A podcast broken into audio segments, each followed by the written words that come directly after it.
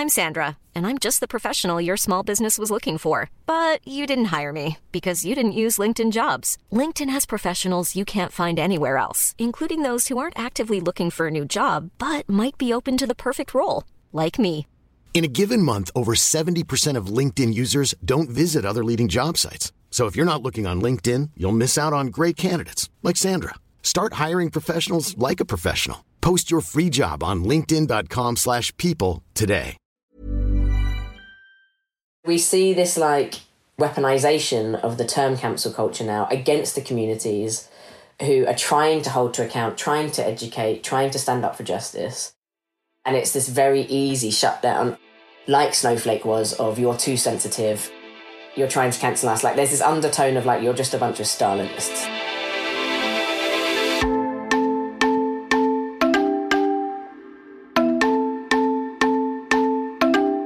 From Vice and Brent 2020, London Borough of Culture, this is Vent Documentaries. Young people from one London borough telling you the stories we care about. This is Series 3, where we're talking about justice.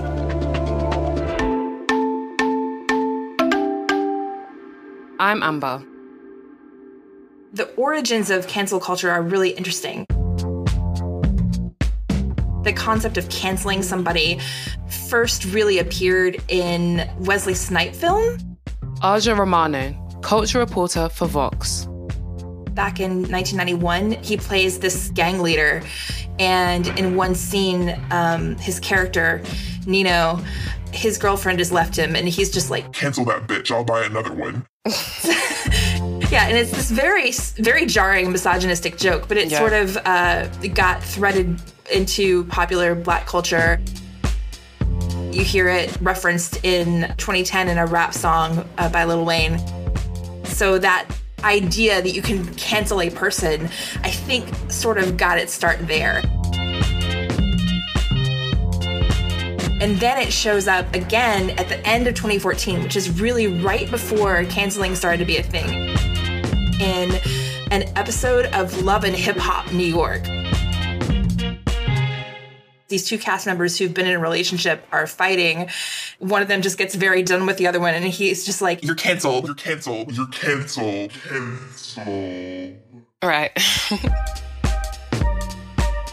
And that moment sort of went low key viral on black social media. People started joking, like using it as a joke the way he kind of did initially, like, you're canceled. You're, you're, you're canceled. You're, you're, you're canceled. And it's all very individualistic at this point, right? Like, it's one person being like, I'm gonna remove this celebrity from my, you know, from my music playlist or whatever. You know, like it's a mm-hmm. very individual kind of of one-on-one boycott. And as that caught on, it kind of took on a more collective meaning of like a collective cultural boycott of somebody.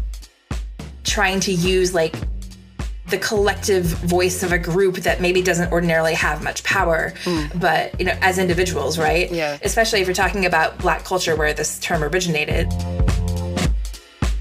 Marginalized members of the black community may not have the power as individuals to to speak back to somebody with like a celebrity with a lot of influence and a lot of attention and a lot of mainstream media interest, right? Right. But as a group, you can collectively say, um, speak back to something that they did that you don't like or or something that's problematic. Yeah. Um, and you can call out their behavior and you can say, we're choosing collectively to ignore you from this point on.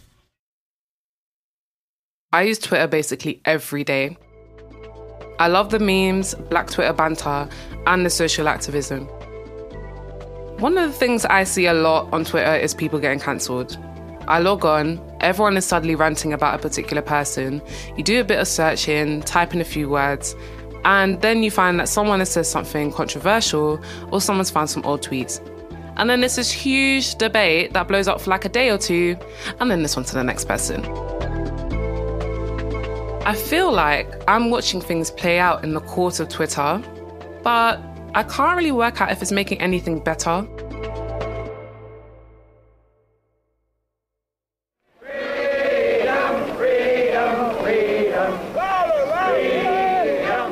Looking at the history of cancel culture the way Aja describes it, You could say cancelling is part of a long lineage of grassroots social justice movements. Obviously, civil rights boycotts that happened back in the 60s have a lot in common with the idea that you can cancel a person, right? Because it's all about collectively speaking truth to power, using your collective power as a group that you don't necessarily have because of the way you're systemically oppressed, essentially. But my question is does cancelling work? When you look at somebody like Louis C.K., Okay, not gonna lie, I have not heard of this person. Turns out, Louis C.K. is a very famous and successful American comedian. Anywho, back in 2018, basically, like, long-standing accusations that had sort of flown under the radar for years came to light. So I gotta ask you about uh, this whole Louis C.K. situation. Yeah. You're the story, right? I sure have. He basically used to call women uh, that he would do comedy shows with into his dressing room and ask if he could masturbate in front of them. oh, what? And of course, they wouldn't feel like they could say no because he's this giant famous comedian and they're whoever they are, right? Wow. And we'll never know the exact number, but like a number of them came forward and talked about him doing this and how creepy it was. So this is what he was canceled over. Like it was a big deal. um, when he was called out, his career pretty much dried up on the spot, right? And he issued initially a very sincere apology that had all of the that was widely praised in the mainstream media, right? It had all the right notes. Is it good that he owned up uh, to it uh, today? I think it's great. I Acknowledged what he did wrong. I like that it took responsibility. You know, talked about like his really- sincere regret. That he really seemed to understand how he hurt these people. Acknowledged how he was going to change. And I got the feeling that he was really going to take action to work on himself and really try to better himself. Except then 18 months later, like after he said he was going to take a long time to just step back and listen and learn, he showed up doing these very regressive, very reactionary, very angry, bitter comedy sketches. They were dripping in homophobia, transphobia, dear. um, racism, ableism. He mocked the Parkland shooting, like he mocked shooting victims of the Parkland shooting his entire show was basically just kind of a giant fuck you to all of his previous fans. Jesus. After that quote unquote sincere apology, like his entire comedy routine became about basically how unfairly maligned he'd been because he because of what he did. And what he did again was sexually assault uh, his coworkers, you know. It's not sincere, is it? It Right. just cancels out the whole apology. right. It undermines the entire like What an arse. practice of making an apology to begin with. It's like saying, for example, instead of saying, I'm sorry I made you feel that way, it's like, I'm sorry if you felt like this, and then continuing to do it. Like, it's not a sincere apology. What a joke, man. I don't want to. Yeah. Wow. like, he's crazy. yeah, it sucks.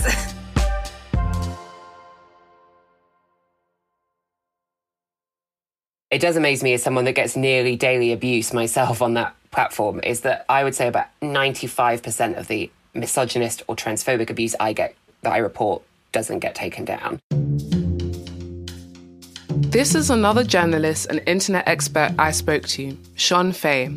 So I tend to write about um, topics that are really relevant to this, I think, like LGBT rights, trans rights specifically, feminism, mental health, stuff like that. Something I've noticed is that cancel culture is quite selective. Some famous people tweet offensive stuff all the time and nothing seems to happen.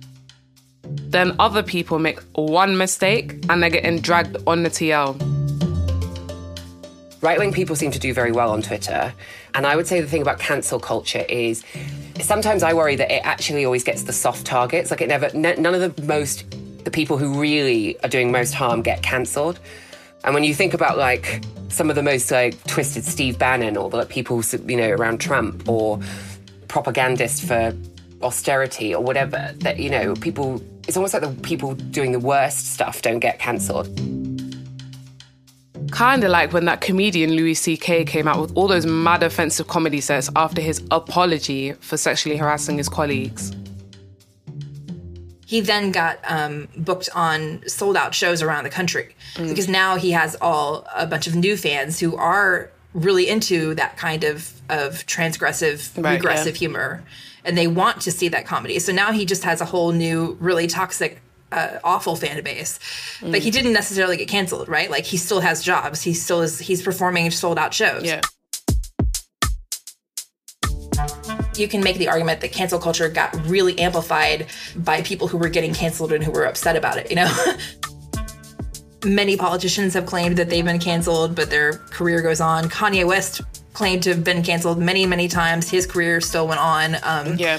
R. Kelly still is very popular, and we've Oh, known about God. his Yeah, him. problematic behavior for a very, very long time. For like over 20 years. Right, right. Yeah. Mel Gibson, I mean, maybe the biggest example or recent example of all of somebody who maybe should have lost his career forever when he when he proved himself to be a raging anti-Semite Yeah. and a homophobe to boot, but who didn't. Part of the reason that I think social media has damaged our movements This is Nim Ralph. They're an activist based in London who does a lot of thinking about how to use the internet as a tool for activism. is that what's happening right now is there's a bunch of kind of leftist progressive language because it's on social media Yeah. and lots of people have access to it. Uh, and we see this with things like AAVE, uh, African American Vernacular English, of like Oh, yeah, yeah. when liberal white people suddenly start hearing the word woke or Karen or Yeah. all of these things They because get they, so can triggered. they do, but they Yeah. can see it now, and so then they start using it themselves. That's the other Yeah, thing, and so it gets co-opted, and so woke means nothing anymore. Yeah, like, and I think the same has happened with cancel culture, which is that we've now got liberal white elites co-opting this language of cancel culture because they they've seen us use it. yeah. And I think now what it means is it's a bit like what happened with Snowflake. It's like this accusation against other people because you're doing it yourself. Yes, yeah. They keep saying this is cancel culture. You're this person has said this like racist thing, and you're trying to cancel them. And it's like none of us are trying to cancel them. We don't have the power to cancel them. And I see this around the conversation around transphobia right now. Let me put it uh, rather than be abstract. I'll put it into a specific example, which is that there's this idea that trans people or trans allies are trying to cancel people with transphobic views.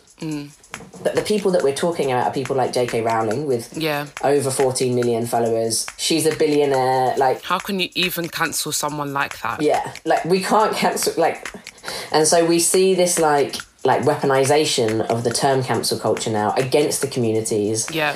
who are trying to hold to account, trying to educate, trying to stand up for justice. Yeah.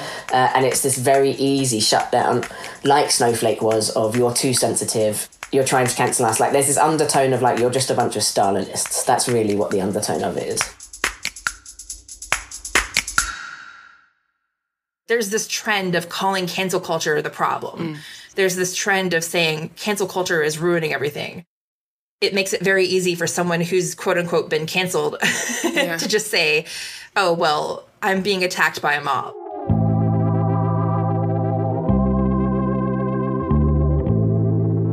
The way Aja and Nim talk about cancel culture, it's like it doesn't really exist. It's just this term that's used by powerful, usually right wing people to avoid being held accountable for harmful things they've done. The thing is, though, even though the term cancelling gets used in this disingenuous way, social media is still really powerful. When people decide to turn on someone on Twitter, it can ruin careers or lives. But usually that only happens to people with much less power. That's next. Hiring for your small business? If you're not looking for professionals on LinkedIn, you're looking in the wrong place. That's like looking for your car keys in a fish tank. LinkedIn helps you hire professionals you can't find anywhere else, even those who aren't actively searching for a new job but might be open to the perfect role. In a given month, over 70% of LinkedIn users don't even visit other leading job sites. So start looking in the right place. With LinkedIn, you can hire professionals like a professional. Post your free job on linkedin.com/people slash people today. We're back.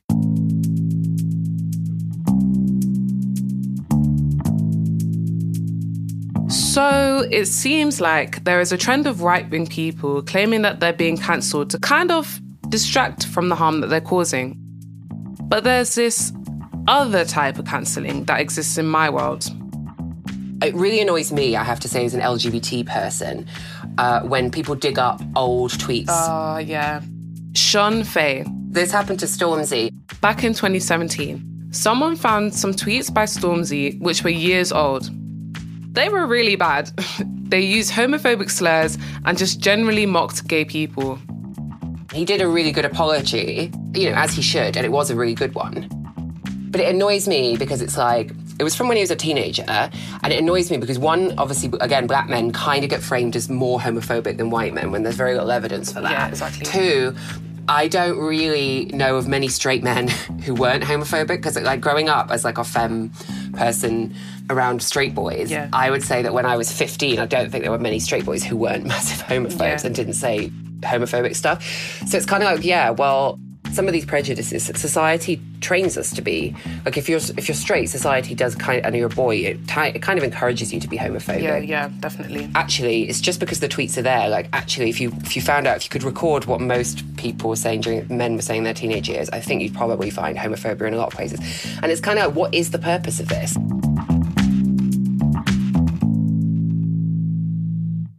This trend of digging up old tweets, it happens all the time. Like, for example, there's a YouTuber called Nella Rose. She made some very dodgy jokes when she was younger on social media. People found them and Twitter erupted. People were actually coming for her, sending death threats and all sorts.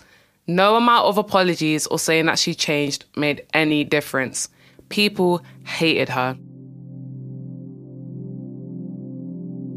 I know like 10 years ago when I first joined Twitter, I was never someone that was like into being mean to people. And I thought you don't talk about people's bodies because it's impolite. But like I didn't understand that like how systemic something like fat phobia is. So it's something I've like really learned on now. Yeah. But I was socialized into thinking, well, thinness is better, and you know, you should praise people who've lost weight, and diets are great Yeah, and stuff like course, that. yeah. And that's something I've learned about by being on Twitter. And I feel like everyone's got something like that that they've learned Yes, yeah. about. I know for a fact, like being a black girl, like I've experienced a lot of issues surrounding like colorism, like mm. where you know lighter skinned people are favored over dark skinned people, and it's funny because being someone who has a darker complexion. When I was younger, and this is no way to incriminate myself, it's just the truth. Mm-hmm. But when I was younger, like in secondary school, like in year seven, I used to join in with the banter of like getting at people that were darker than me. And that was literally the banter at the time. And that's not making an excuse for it, but that is literally just the culture and environment that I was living in. And I wouldn't, of course, like if someone was to see, for example, that I wasn't even on Twitter when I was in year seven, but if, for example, I was on Twitter and I was making kind of like colorist remarks against other people, if someone was to bring them up, I definitely appreciate, you know, like them being brought to light in a way to illustrate that colorism is wrong, but to be held accountable, I'm not sure how like effective that would be for myself because I know at 20 years of age now that I definitely hold different opinions, and I think it's not anyone's place necessarily to play the role of like judge and jury. Yeah, you have to give people the benefit of the doubt. Which is kind of my thing about who's actually qualified to cancel people and who isn't. Yeah, it's interesting because obviously, one, you were so young, but also it's that bizarre thing where you were also like, you might have been a perpetrator of it, but you were a perpetrator because you were a victim. And that's something we don't ever think about enough.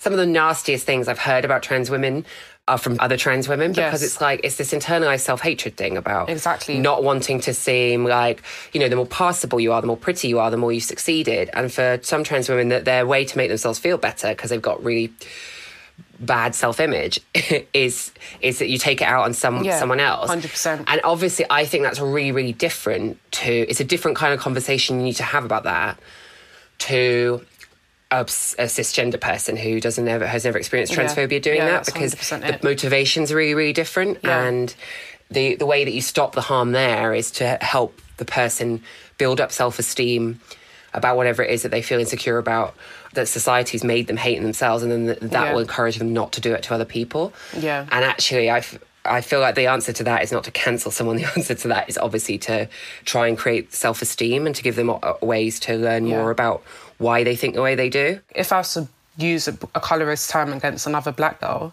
or another black boy, I would literally be talking about myself. Mm. At the end of the day, it's a clear example of self hate, like you were saying, and it's internalized. So instead, what people should be doing is encouraging a change of mindset, but encouraging self love and encouraging education about like possibly why you feel the way you do about yourself, blah blah blah. Like that's, I think, a more effective way of going about things. This is something I wonder about with Nella Rose. I was kind of sad when people tried to cancel her because I felt like she was doing really positive things for the community. Yes, what she said was wrong, but she tweeted it when she was like 13 years old. And now she's 23 and has obviously changed. Do you feel like these people's tweets are being dug up because they have a positive um, public platform, like when they're defending either LGBT rights or black rights? And do you believe like they're kind of like being dug up to derail the work they're doing now? Uh, yeah, I do think sometimes blatantly what is happening is it's not so much someone's being held accountable, and that's not the purpose of it. it, it it's not an accountability process. It, it's a um, it's a deliberate attempt to derail or to um, mm. to bring someone down. And again, that's where I think people from minorities get targeted more. Yeah. There was an author called Damien Barr who um, who had campaigned to have a Tory baroness who's very transphobic removed from the committee of a prize because he, he's an author and he didn't she should be because of her transphobic views. And they dug up these really old tweets about him where he'd used the word tranny and he had he had made gross, really gross transphobic jokes. But again, I was like, well, yeah, a lot of gay men 10 years ago, before the conversation around trans people was happening more mainstream, yeah, a lot of gay men were really, really transphobic. And it's good that a lot of them have like moved on and learned and realized actually, well, the same people that don't like trans people don't tend to like gay people. So I kind of was like, why are you digging? Like, it just seemed very cynical because it was like someone went through and found these transphobic tweets. Yeah. And I was like, yeah, but he's not being trans, he's changed. Mm. So fundamentally, that's what I care about more. I wonder the same thing about Stormzy. Did someone go looking for a problematic thing he did when he was younger to undermine the positive stuff he's been doing for the black community in the UK now? Cancel culture can sometimes be used as a weapon against people who are trying to do good things. And it seems like the people it's easiest to actually cancel are the people with less power, not always the people doing the most harm. According to Aja Romano, Social media isn't designed to help us like get justice when people do harm. It's just designed to make you react and to keep scrolling and commenting. The way that algorithms work are is basically essentially to amplify the extreme points of view so that you feel like you're only being faced with extreme points of view and that makes your own point of view more extreme in response, which is a whole terrible side effect of social media that I don't think really gets addressed enough. Yeah. But the amplification of extreme viewpoints means that everything seems louder and angrier than it actually is. It obviously makes the makes everything appear to be a giant hot topic when it necessarily it doesn't necessarily have to be. And this causes more and more polarization online. You have so many people who are only getting fed extremist viewpoints and then they're becoming um, radicalized. They're becoming um, extremists themselves yeah. because they're being funneled um, by like you know algorithms on YouTube, by algorithms on on social media, on Facebook, etc., that are only feeding them the most extreme types of news, and in many cases only feeding them you know conspiracy theories and yeah. and fake news. I do think as well we have to like look at like how human beings react. Yeah, in an ideal world, if someone's called out on Twitter, they'd respond perfectly. They they take a step back, they'd apologise, but people don't. Because sometimes when loads of people are getting you and you're getting like hundreds of attacks, people's body goes into like fight or flight, and they yeah, actually sometimes it makes them worse. Yeah. It doesn't actually work in getting them to like actually stop and yeah. consider what they're saying. Yeah. Um, so I do think we have to think about that sometimes. Is that I don't always know that Twitter's the best or Instagram or whatever, or these big call outs are necessarily the best thing. Yeah. I know there are huge problems with social media, but also coronavirus, lockdowns. A lot of my activism at the moment has to take place online. So, this is kind of a big question. Do you think that the internet and social media is a force for good in the world or a force for bad? Oh, that's a big question. That is a big question. Nim Ralph. My inclination is to say both. Mm-hmm. There's ways that it is really advanced and supported our social movements, social awareness, activism. And I think there's huge ways in which I think we've lost. I think one of the significant things that we've lost through social media is uh, trust Yes. and a sense of cultural trust. Yeah. I think the cultural dependence on social media is what is Mm. bad. I think people thinking of it as the strategy of activism as opposed to the tactic or tool of activism is harming us. Right. But I think that that's about how we use it rather than that it exists. Okay, so if we think of social media as a tool for activism, one tool of many that are available to us, then maybe cancelling people is a tool which is a little bit broken. Like a screwdriver that's worn down and doesn't really fit in most screws anymore. But there's still a million screws loose. People are still causing harm online, saying horrible, racist, transphobic, sexist stuff. If cancelling them doesn't work, can social media still be a tool to combat these people in a different way? It's about like what sort of society do you want? Do you want the society where people are encouraged to stop harming others, whatever that looks like, or do you want one where people are punished? Yeah. and that, and that that's a huge difference. And I actually don't. You know, I'm. There have been people who have who have devoted hours of their time to harassing me, stalking me, basically online. But those people, all I want is for them to stop and to get, you know, really. I don't want them to be punished. I want them to be. I want the harm they're causing me and other people to be stopped. Yeah, where I start from is if what is going on here is someone causing harm, hmm. and if they're causing harm, what the ultimate thing is for the harm to be stopped. Powerful people who have been cancelled still find new ways to do harmful stuff.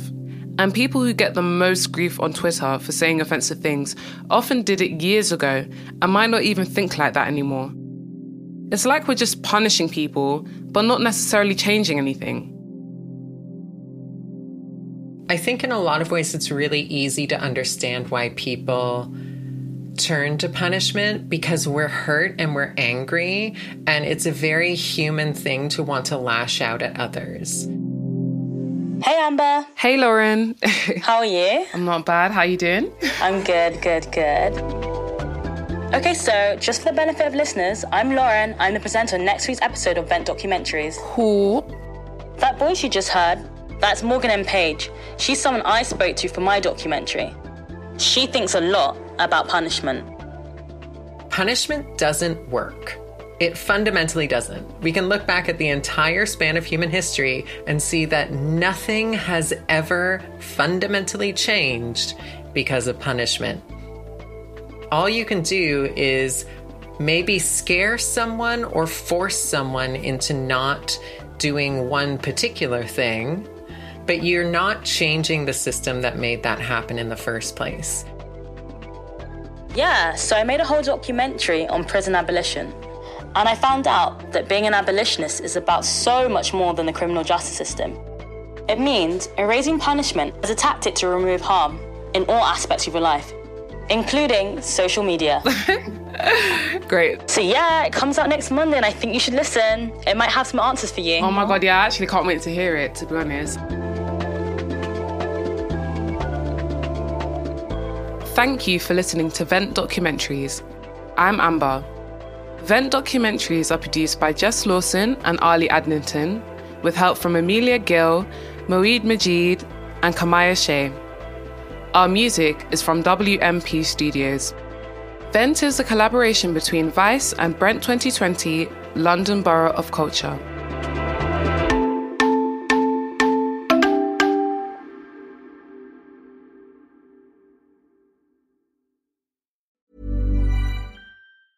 Hi, I'm Daniel, founder of Pretty Litter. Did you know cats tend to hide symptoms of sickness and pain? I learned this the hard way after losing my cat, Gingy. So I created Pretty Litter, a health monitoring litter that helps detect early signs of illness by changing colors, saving you money and potentially your cat's life. Pretty Litter is veterinarian developed, and it's the easiest way to keep tabs on your fur baby's health right at home. Go to prettylitter.com and use code ACAST for 20% off your first order and a free cat toy. Terms and conditions apply. See site for details.